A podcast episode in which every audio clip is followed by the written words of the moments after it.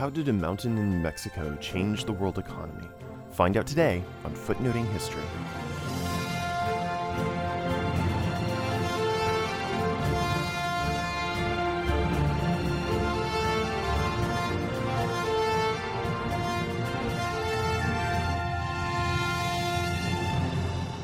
Hello, hello, hello, and welcome to Footnoting History. My name is Nathan, and on today's episode of the podcast, I'd like to talk to you about silver.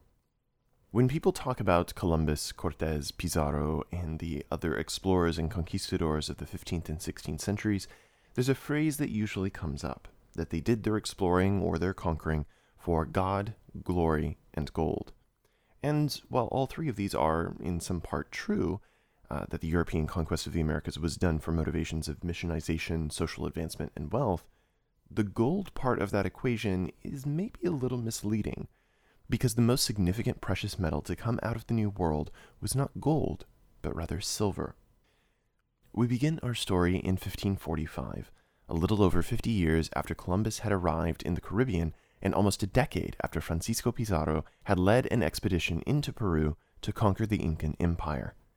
In that year, at the base of the mountain of Cerro Rico in the Andes range of what is today Bolivia, a new town was founded, Potosi. From its beginnings, Potosi was a mining operation designed to exploit what would become the largest deposit of silver in the Spanish Americas. The lode had supposedly been discovered by the Inca a century earlier, but they had left it untouched. By the end of the 16th century, at least half of all the silver mined in the entire world would come from the mountain at Potosi, where it was processed on site to remove impurities. The entire affair was largely conducted with indigenous, not Spanish, labor, much of which was not voluntary. The Spanish conquest of the Americas was not the quick and rapid event that many people might imagine it to have been. It was a long, arduous, and frequently bloody process.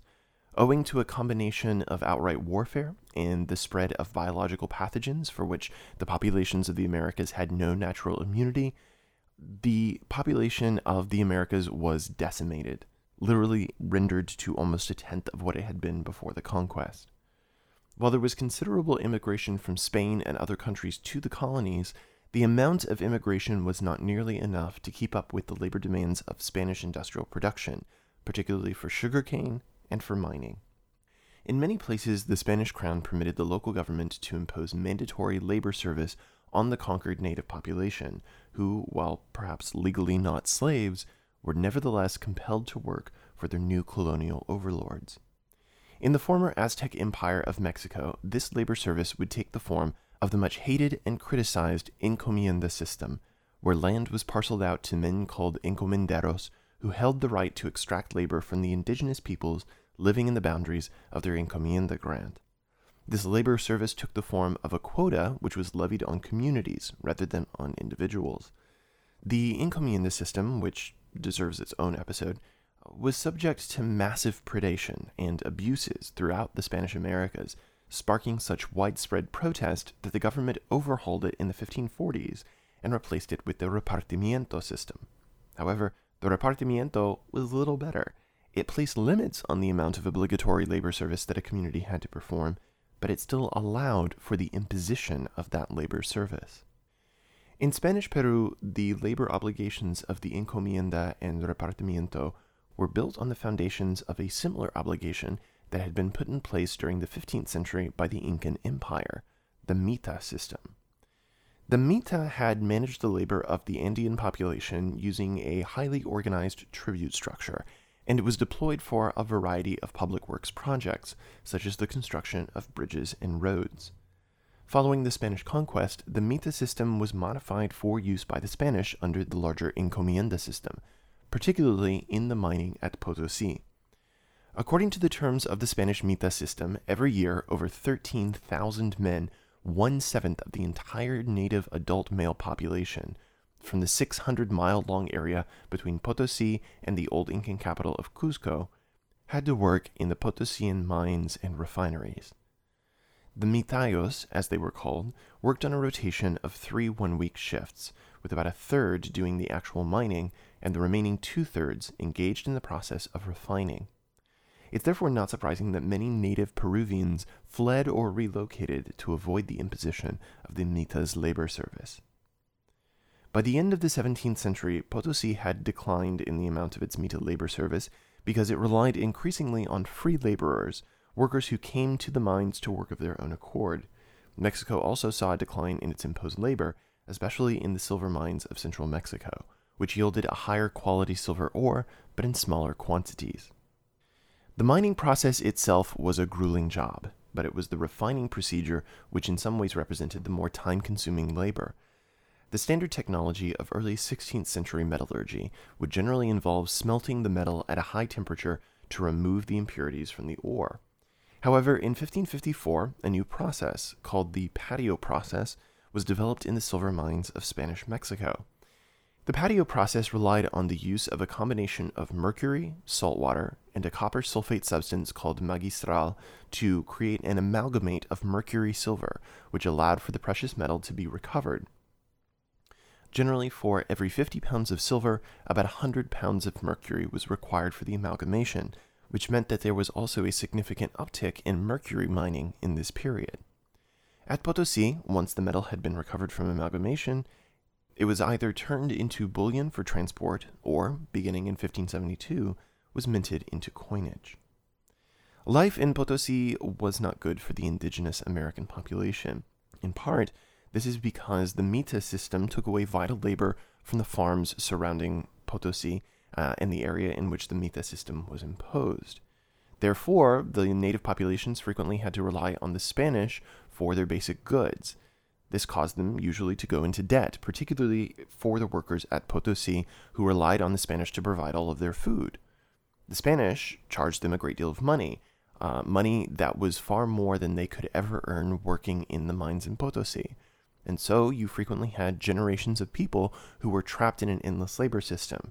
Again, technically not slavery, but still imposed labor service that led to generational debt. So, what was the net effect of all of this silver coming out of the ground in Potosi in Mexico? Surely it must have made the Spanish crown fabulously wealthy. Well, it did to an extent. A couple of things to note here. The Spanish government did not directly control the silver mining operations in the New World. Rather, mining was overseen by private parties, and between 10 and 20 percent of the total haul was given to the crown in taxation. At Potosi, that number was at the 20% end of the scale. By contrast, the Spanish government maintained a direct monopoly on the mercury mining operations so vital to silver production. And certainly, the crown used its massive tax income for a number of projects, such as the construction of the El Escorial Palace outside of Madrid. But the monarchy spent a great deal of money overall on pursuits like war with the Dutch, which cost far more than it took in directly from the mines of the New World. Moreover, the influx of so much silver into the Spanish economy led to enormous amounts of inflation. Since silver's value was based on its rarity, to decrease its rarity by increasing mining production was to decrease its market value.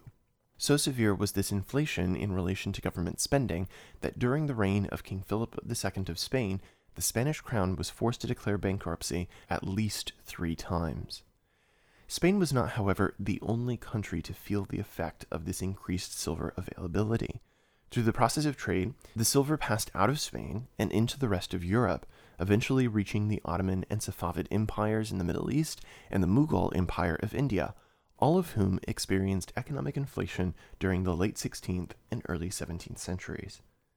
There is some historical debate regarding the degree to which these inflations can be traced back to the flow of New World silver and there are several other contributing factors which led to the inflation, uh, a phenomenon which is usually called the price revolution. But the influx of huge amounts of silver from the New World definitely contributed. The one non European country which undoubtedly did feel the effect of Potosi was China. For centuries, the Chinese had imported their silver from Japan, but with the establishment of a Spanish outpost and clearinghouse at Manila in the Philippines, there opened up a new Pacific trade route for silver, and eventually over a hundred tons of silver was flowing every year into Chinese markets. In China, the silver was often exchanged in bullion form rather than coinage because the Chinese were experiencing increased levels of demand as a result of the Ming Dynasty's extensive tribute system. In the Chinese market, silver was twice as valuable as it was elsewhere. Moreover, silver was one of the few goods that Europeans possessed that the Chinese had any serious demand for. Most European manufacturers were simply not desirable products in the Chinese market. The opposite, however, was not true, and Chinese silks, porcelain, and even gold were in high demand in European markets. Yes, some silver was traded for gold in China and then exported back to Europe. Some historians have estimated that as much as 30% of the silver that came out of the ground in Potosi and in Mexico found its way directly into the Chinese market, not Europe. Now, you may be asking yourself, why is all of this important? Well, the extensive international trade of the 16th and 17th centuries indicates some new and significant changes in the global economy. While the trade networks of Asia, Europe, and Africa had all been linked since the ancient world, the 16th century represents a time of unprecedented activity between these zones.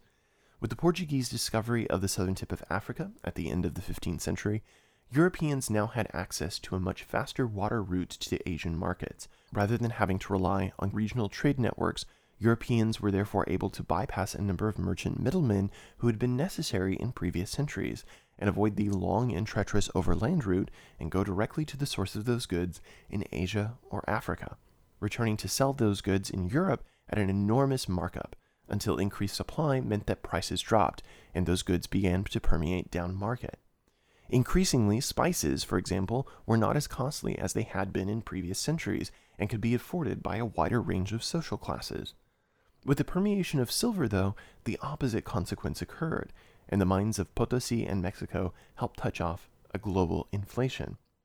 But the fact that the entire planetary economy could be affected by this one line of trade indicates that, perhaps for the first time, there existed a truly global economy. Some historians have even argued that the silver trade is what created that economy, given its high supply in the Americas and its high demand in Asia.